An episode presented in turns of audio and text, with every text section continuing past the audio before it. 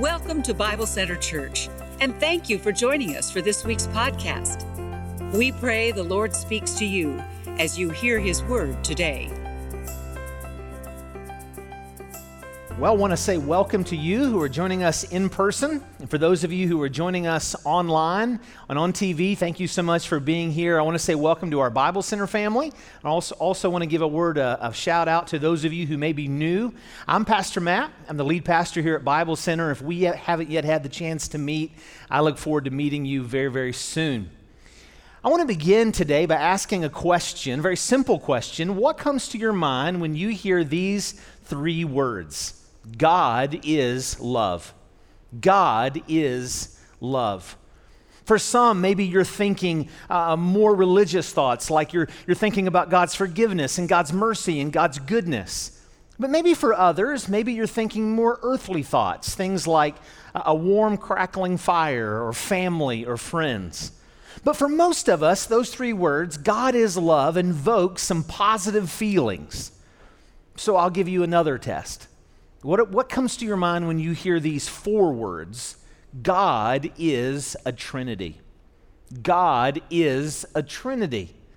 Do you have the same thoughts and feelings that you had when I said that God is love?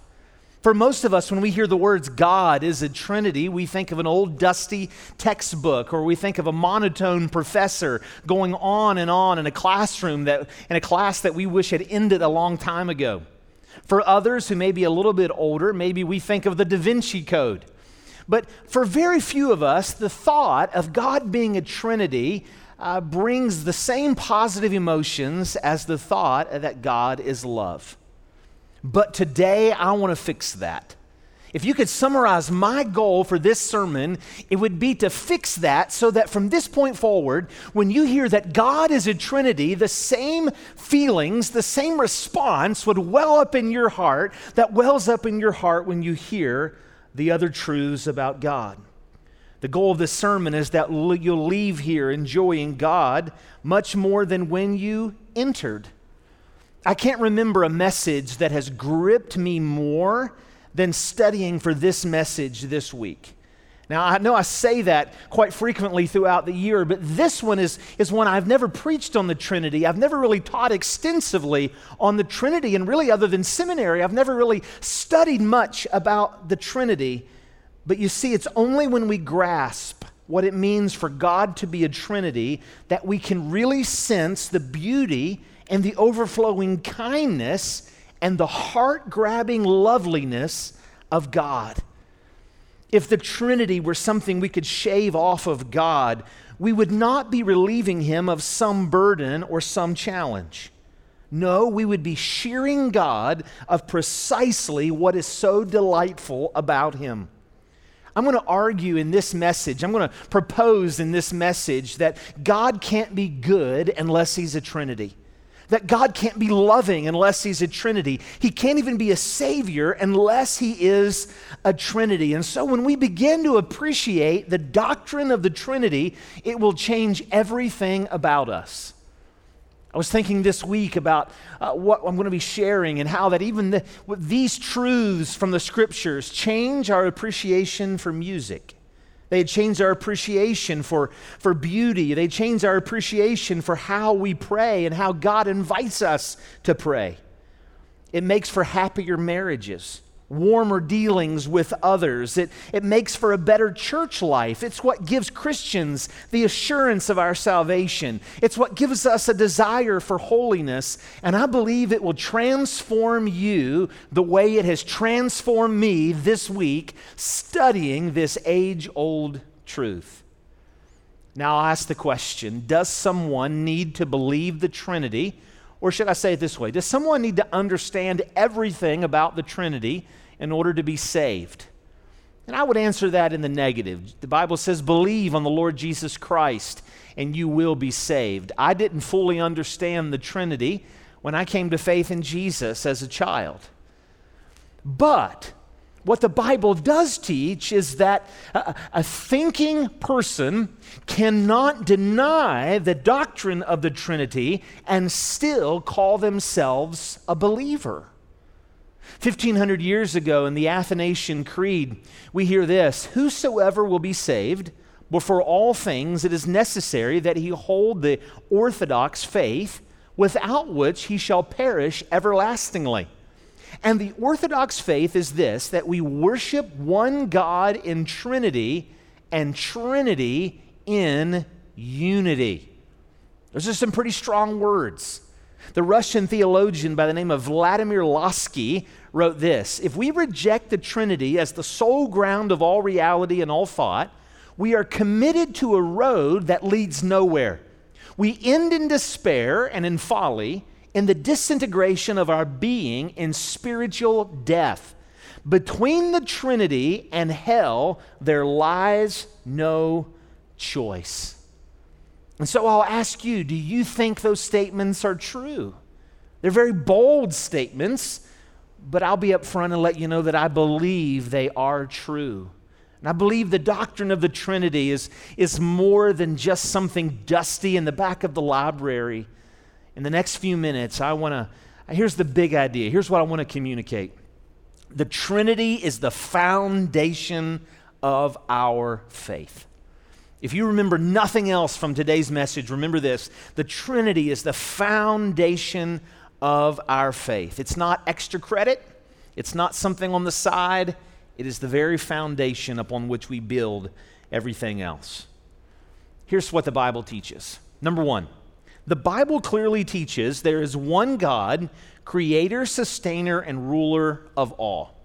There's one God, creator, sustainer, and ruler of all.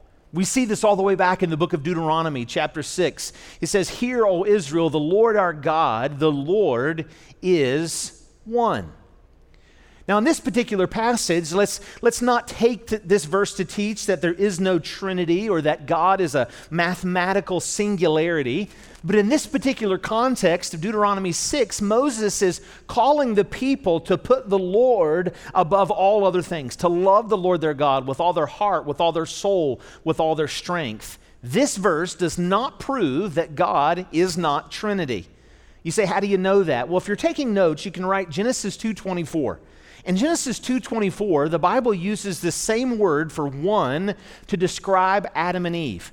And even though Adam and Eve were two persons, he says that they were one flesh.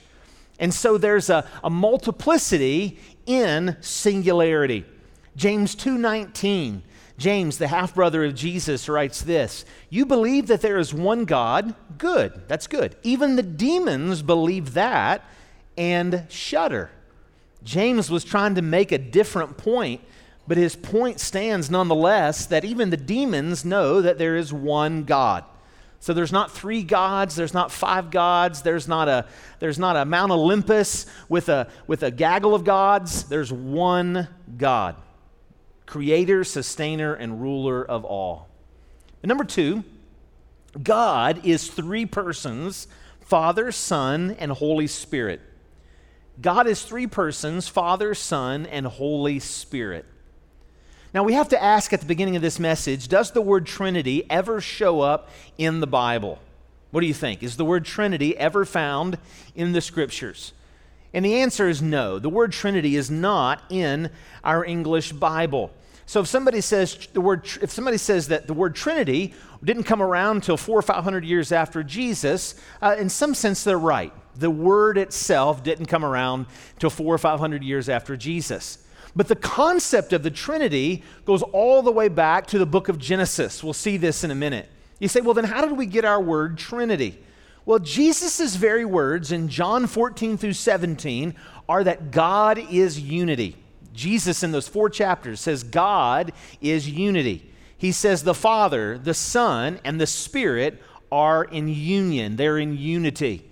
And so, as the church progressed after Jesus, people, Christians, begin to say that God is unity. God the Father, God the Son, God the Spirit are in unity. Then they begin to say they're in tri unity. Well, within several hundred years, at least the documents that we've discovered, then they begin to say he is not just tri unity, but he is triune. The word Trinity comes into our vocabulary. But the doctrine of the Trinity is clearly taught. Genesis 1 26. all the way back in the first chapter of the Bible. Then God said, Let us make mankind in our image.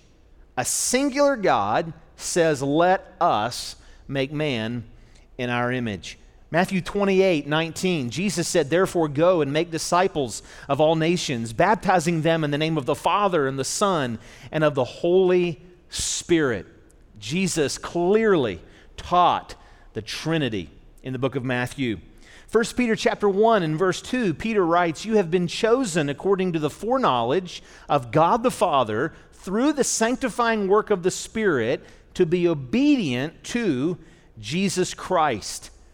And then in John chapter 20 and verse 31, we see this call to salvation. Even the very call to salvation implies uh, an understanding, or at least not a denial, of the Trinity. John 20, 31. But these are written that you may believe that Jesus is the Messiah, the Son of God, and that by believing you might have life in his name. Now, we all, most of us, have Muslim friends. I have Muslim neighbors, Muslim friends, as do you, Muslim coworkers. But while we love those who, with whom we may disagree, let us never say that the Muslim faith is the same as the Christian faith or that they're two different roads leading to the same place. Let us be very, very careful before we would ever say that they're two sides of the same coin and that they say the same thing, for they don't say the same thing, including on this issue. In two different places this week, I found where the Quran actually contradicts the scriptures in this area. In one place, it says, Say not Trinity, desist. In other words, stop saying Trinity. It will be better for you, for God is one God. Glory be to him, far exalted is he above, above having a son. Now, hang on just a moment. Think about that. This verse is saying God has no son. So it's impossible to say that they're saying the exact same thing because they're not. In another place, I found that he says, Say, He, Allah, is one, Allah is He on whom all depend. He begets not, nor is He begotten, and none is like Him. One of the first verses our little our girls memorized when they were really small was John 3:16. For God so loved the world that he gave his only begotten son. Let's go back to that slide. That whoever believes in him will not perish but have everlasting life. Jesus is the only begotten son of God. So right away John 3:16 is in contradiction with what the Quran teaches. In other words, According to their teaching, Allah is a single person God, not three persons. And no sense is Allah a father, nor does he have a son. The God proposed in the Muslim faith is different than the God of the Bible. God of the Bible is a God of three persons Father, Son, and Holy Spirit. Number three, if you're taking notes, number three, each person is fully God, co eternal, co equal, and co existent. Each person is fully God. So there's God the Father, fully God, God the Son. He's not 50% God, 50% man, but he was 100% God, 100% man, fully God. The Spirit, fully God, co eternal, co equal, and coexistent. John chapter 1 and verse 1, Jesus says, or John says, In the beginning was the Word, and the Word was with God, and the Word was God. You say, What about the Spirit? How do we know the Spirit is God? The best passage to prove, there's multiple, but one of the best passages to prove is that the Spirit is God is Acts chapter 5, verses 3 and 4. In Acts 5, it says, Then Peter said, Ananias, it's the story of Ananias and Sapphira. If you've not read the story, it's amazing. It'll put the fear of God in your heart. But in Acts 5 3, Ananias, how is it that Satan has filled your heart that you have lied to the Holy Spirit? I won't go into all the detail, but in this passage, lying to the church and lying to other believers, according to the Apostle Peter, was the same as lying to the Holy Spirit. So you say, okay, I know he lied to the Holy Spirit. And have kept for yourselves some of the money you received for the land. Didn't it belong to you before it was sold? And after it was sold, wasn't the money at your disposal? What made you think of doing such a thing? And then Peter says this You have not lied just to human beings, but to whom? To God. So he lied to the Holy Spirit is synonymous with lying to God. Therefore, we see that the Holy Spirit is God. There's a teaching here in the hills of West Virginia because I was born here, raised here, grew up here. I, feel like I can, I can speak into it maybe a little bit more than someone who's not from here.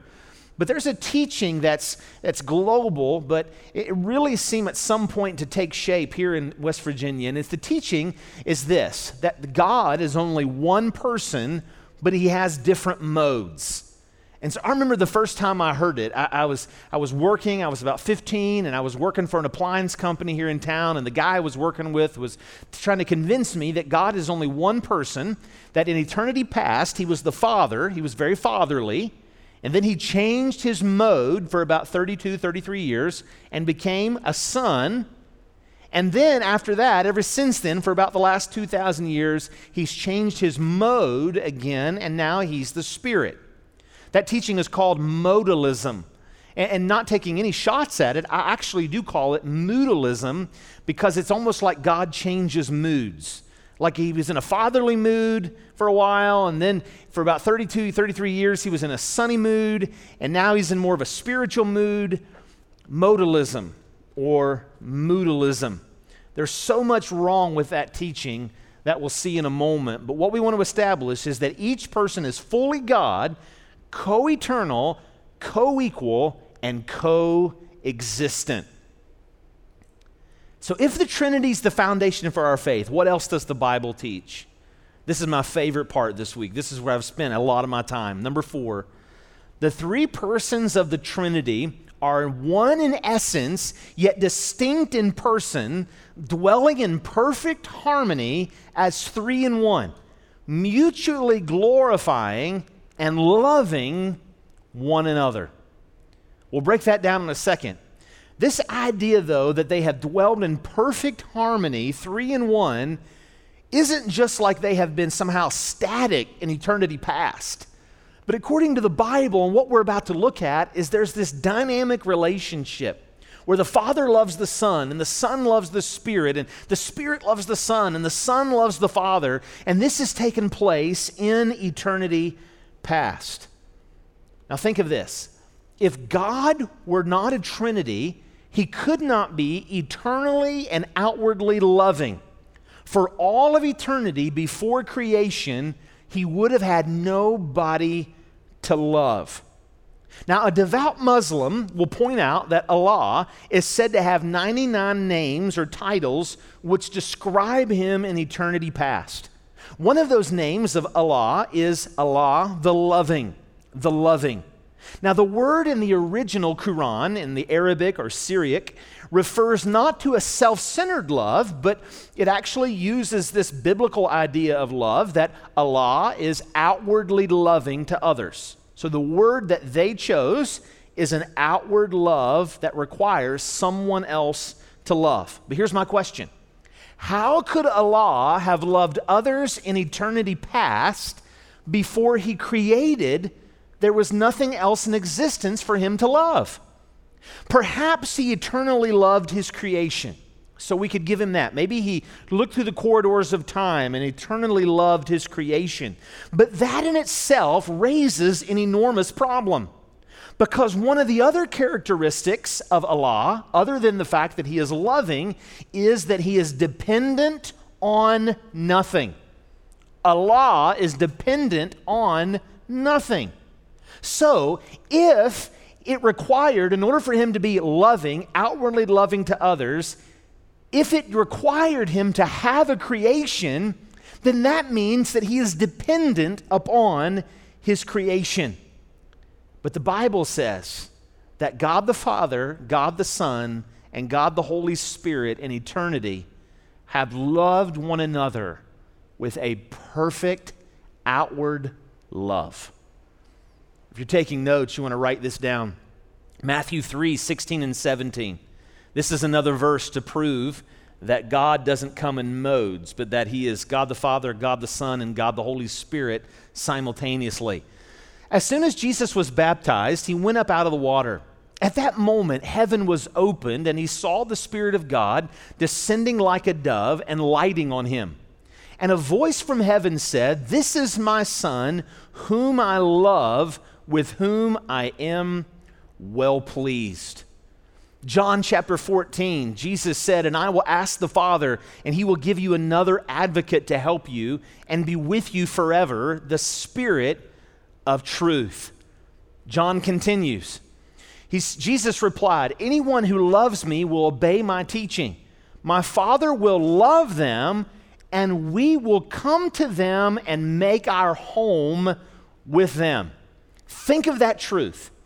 God the Father, God the Son, and God the Holy Spirit want to make their home with you. And He's not just talking about heaven, He is talking about you being the literal tabernacle of God. Just as in the Old Testament, God, the Shekinah glory of God, would rest upon the tabernacle and later the temple, God said, Father, Son, Spirit, we want to come and dwell in and with you. John continues. It says in verse 31 of chapter 14, Jesus said, I love the Father and do exactly what my Father has commanded me. In chapter 15, we see John says this in verse 9 As the Father has loved me, so I have loved you. Now remain in my love. If you keep my commands, you will remain in my love, just as I have kept my Father's commands and remain in his love. We're almost done, but John continues. In chapter 15, verse 26, when the advocate comes, that's the Spirit.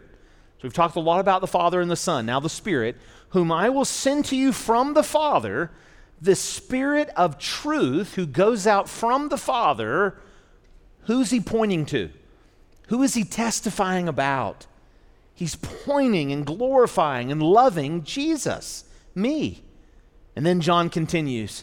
John chapter 16, verse 27 Know the Father himself loves you because you have loved me and have believed that I came from God. And then in John 17, in verse 1, after Jesus said this, he looked toward heaven and prayed. Father, the hour has come. Glorify your Son, that your Son may glorify you. And now, Father, glorify me in your presence with the glory I had with you before the world began. You know, John takes a bad rap, the writer John, one of Jesus' early disciples, for being one of the sons of thunder. Early in John's ministry, it seems that he had a hot temper. It seems that John was, was quick to get angry, ready to call down fire from heaven on someone who disagreed with him. But as John matured in the faith, John began to, to highlight the love of God. He saw the love of God in the people around him, and he wrote extensively on the love of God. Later in his epistle, 1 John chapter 4 and verse 7 and 8, he says, Dear friends, let us love one another, for love comes from God. Everyone who loves has been born of God and knows God. Whoever does not love does not know God, because God is love. Now, how in the world could God be love in eternity past? The only way that's possible is because the Father, the Son, and the Holy Spirit have loved one another actively forever and ever and ever, as far back as our minds can go, and as far forward as we can ever imagine. Now, we've covered a lot of doctrinal truth, but I, we'll break it down in some pictures. Here's some pictures that, that I trust will help you. There's a number of illustrations around that talk about various ways the Trinity can be true. And so we're going to look quickly at these illustrations, and I'm going to show you why they're, why they're not necessarily accurate. There really is no illustration that can truly sum up the Trinity, but let's look at a few of them. The egg, right? There are some who will say that the egg depicts the Trinity. You've got the shell, you've got the white, and you've got the yolk. This, they say, represents the Trinity.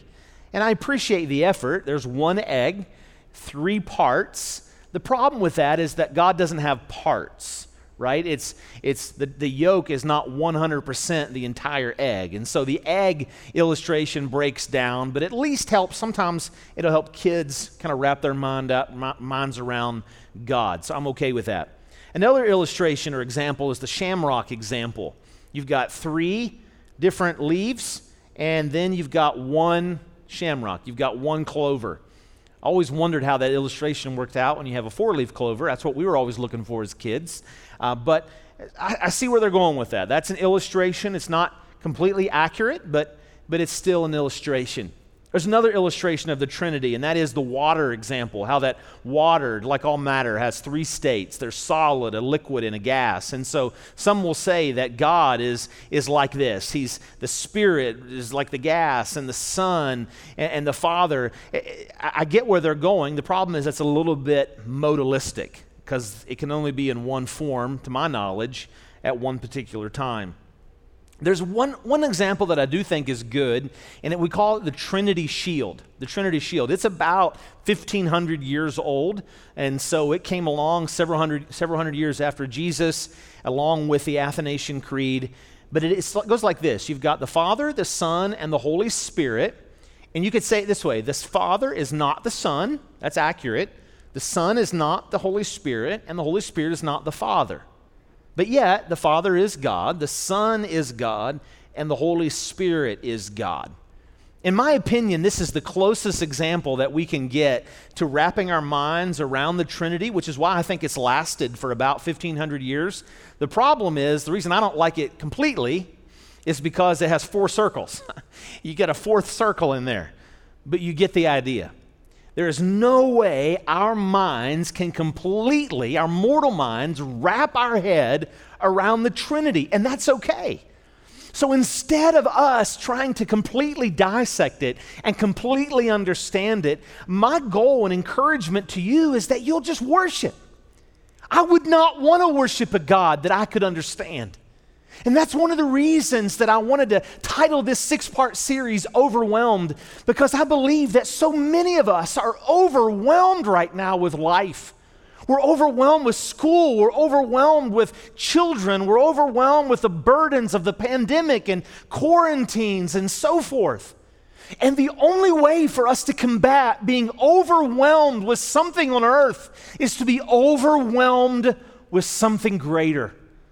So let's be overwhelmed. We don't have to figure God out. Psalm 27, verse 4 says, Gaze upon the beauty of the Lord and seek him in his temple. That's a beautiful goal with the Trinity. So, why is having the right view of the Trinity so important to our faith? Why is it so deeply connected to our faith? Three reasons, and we'll be done. Number one, the Trinity lays the foundation for our view of creation. There are far more than three things, but these are the three biggies that I wanted to hit in this message. The Trinity lays the foundation for our view of creation. Our triune God has created all things. By nature, he transcends his creation and dwells eternally outside of time, space, and matter because he is infinite in holiness, perfection, and glory. Psalm 102 says that God created, He laid the foundations of the earth, and the heavens are the works of His hands. Creation changes daily, but God never changes.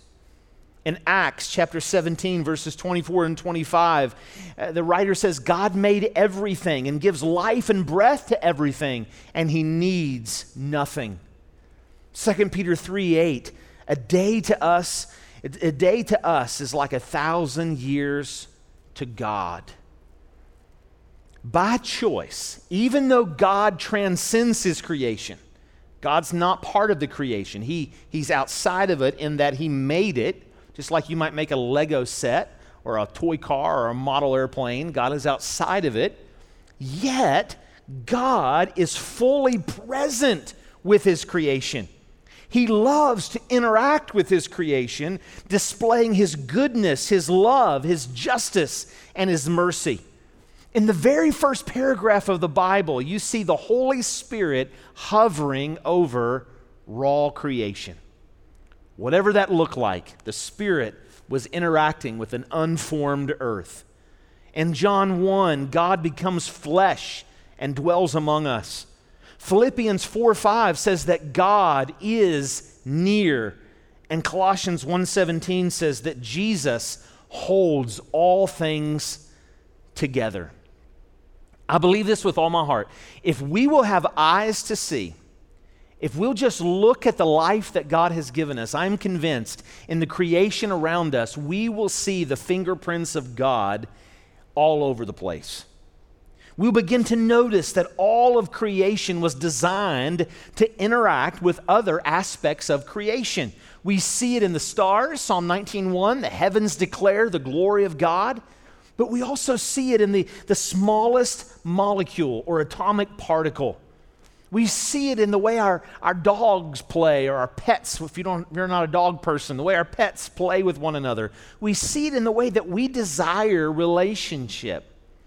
All the fingerprints of God are all over creation. The reason that we desire to be loved the reason that we desire everything from a, a morning hot cup of coffee to a nice drive through the country or a nice day at the beach, or the reason we're drawn to bonfires and dinners with friends or, or sex or sports is because God's creation bears these fingerprints. We were designed to relate and interact with the world around us which, by the way, is the number one reason that I think this pandemic is so hard. Because right now, we're not act- interacting with very many people. That's why I believe depression, why I believe that anxiety is so hard for so many of us because we can't even, we can't even shake hands. We can't go to our, our mom's house and give her a hug. This is not the way we were designed to be. And I'm not want to make a I'm not making a political statement with that statement. It's just simply that we are grieving. Even this very pandemic points to the reality of God because he created us to be relational. And we know something's not right. What's not right is that we're not able to fully reflect and live into the design of the Trinity, the unity we're supposed to have with God's creation. Karl Barth says the Trinity of God is the secret of his beauty. The Trinity lays the foundation for creation, but secondly, the Trinity lays the foundation for the Christian life. This is individually and corporately. You say, how does the, the Trinity lay the foundation for the Christian life? You know, it's the Spirit that specifically, according to Romans 5 5, is the one who gives you the capacity to love. According to Romans 14 17, it's the Spirit who gives you the capacity to have joy. According to 2 Corinthians 3:18, all three are involved. All three persons of the Trinity. We as we get into the Bible seeking to know God the Father, we we find in the Bible descriptions of God the Son, and according to 2 Corinthians 3:18, it's the Spirit that changes us from the inside out. According to Galatians 5, it's the fruit of the Spirit, it's the evidence of the Spirit that's created love and joy and peace and forbearance and kindness and goodness and self control. But not only is this something that happens to us individually as we read the Bible and pray and, and spend time with the Lord, but it's something that happens to us corporately as well. Together as a church, God changes us through the person of the Father, the person of the Son, and the person of the Holy Spirit. In James 5:16, he writes, "Confess your sins one to another and pray for one another that you may be healed." The reason here at Bible Center we encourage you to get into a group, we encourage you to make spiritual friends, isn't because we want to grow the church.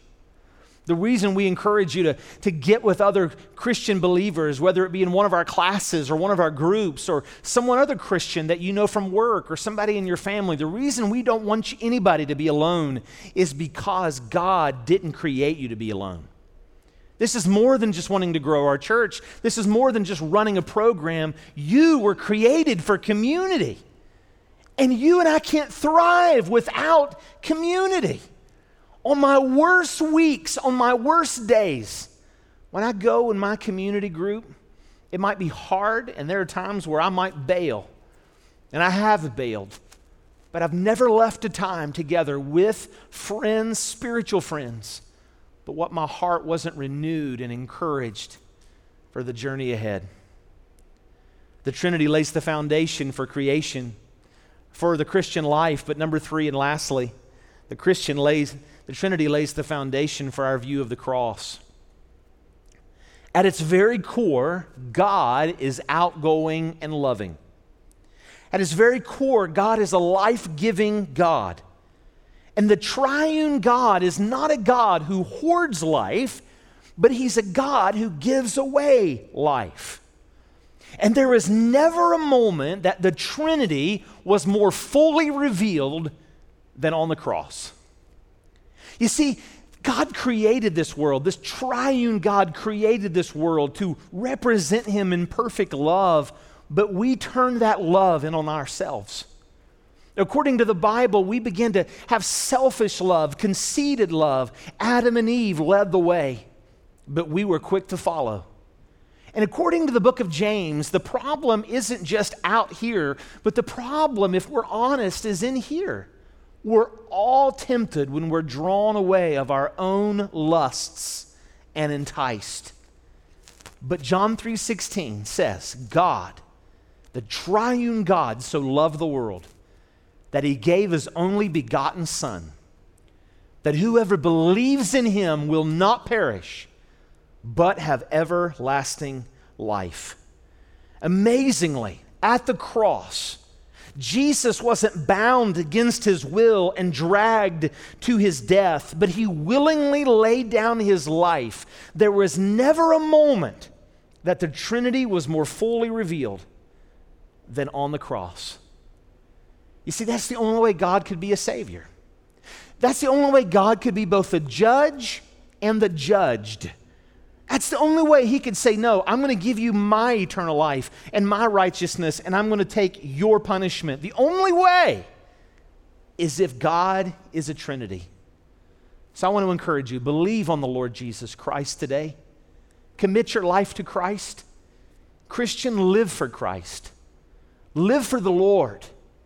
He is God, He is holy, and He is Trinity. And as our big idea said at the beginning, the Trinity is the foundation of our faith. For more information, visit us at BibleCenterChurch.com or check us out on social media. You can also join us in person for services on Thursday at 7 p.m. or Sundays at 9 and 11 a.m.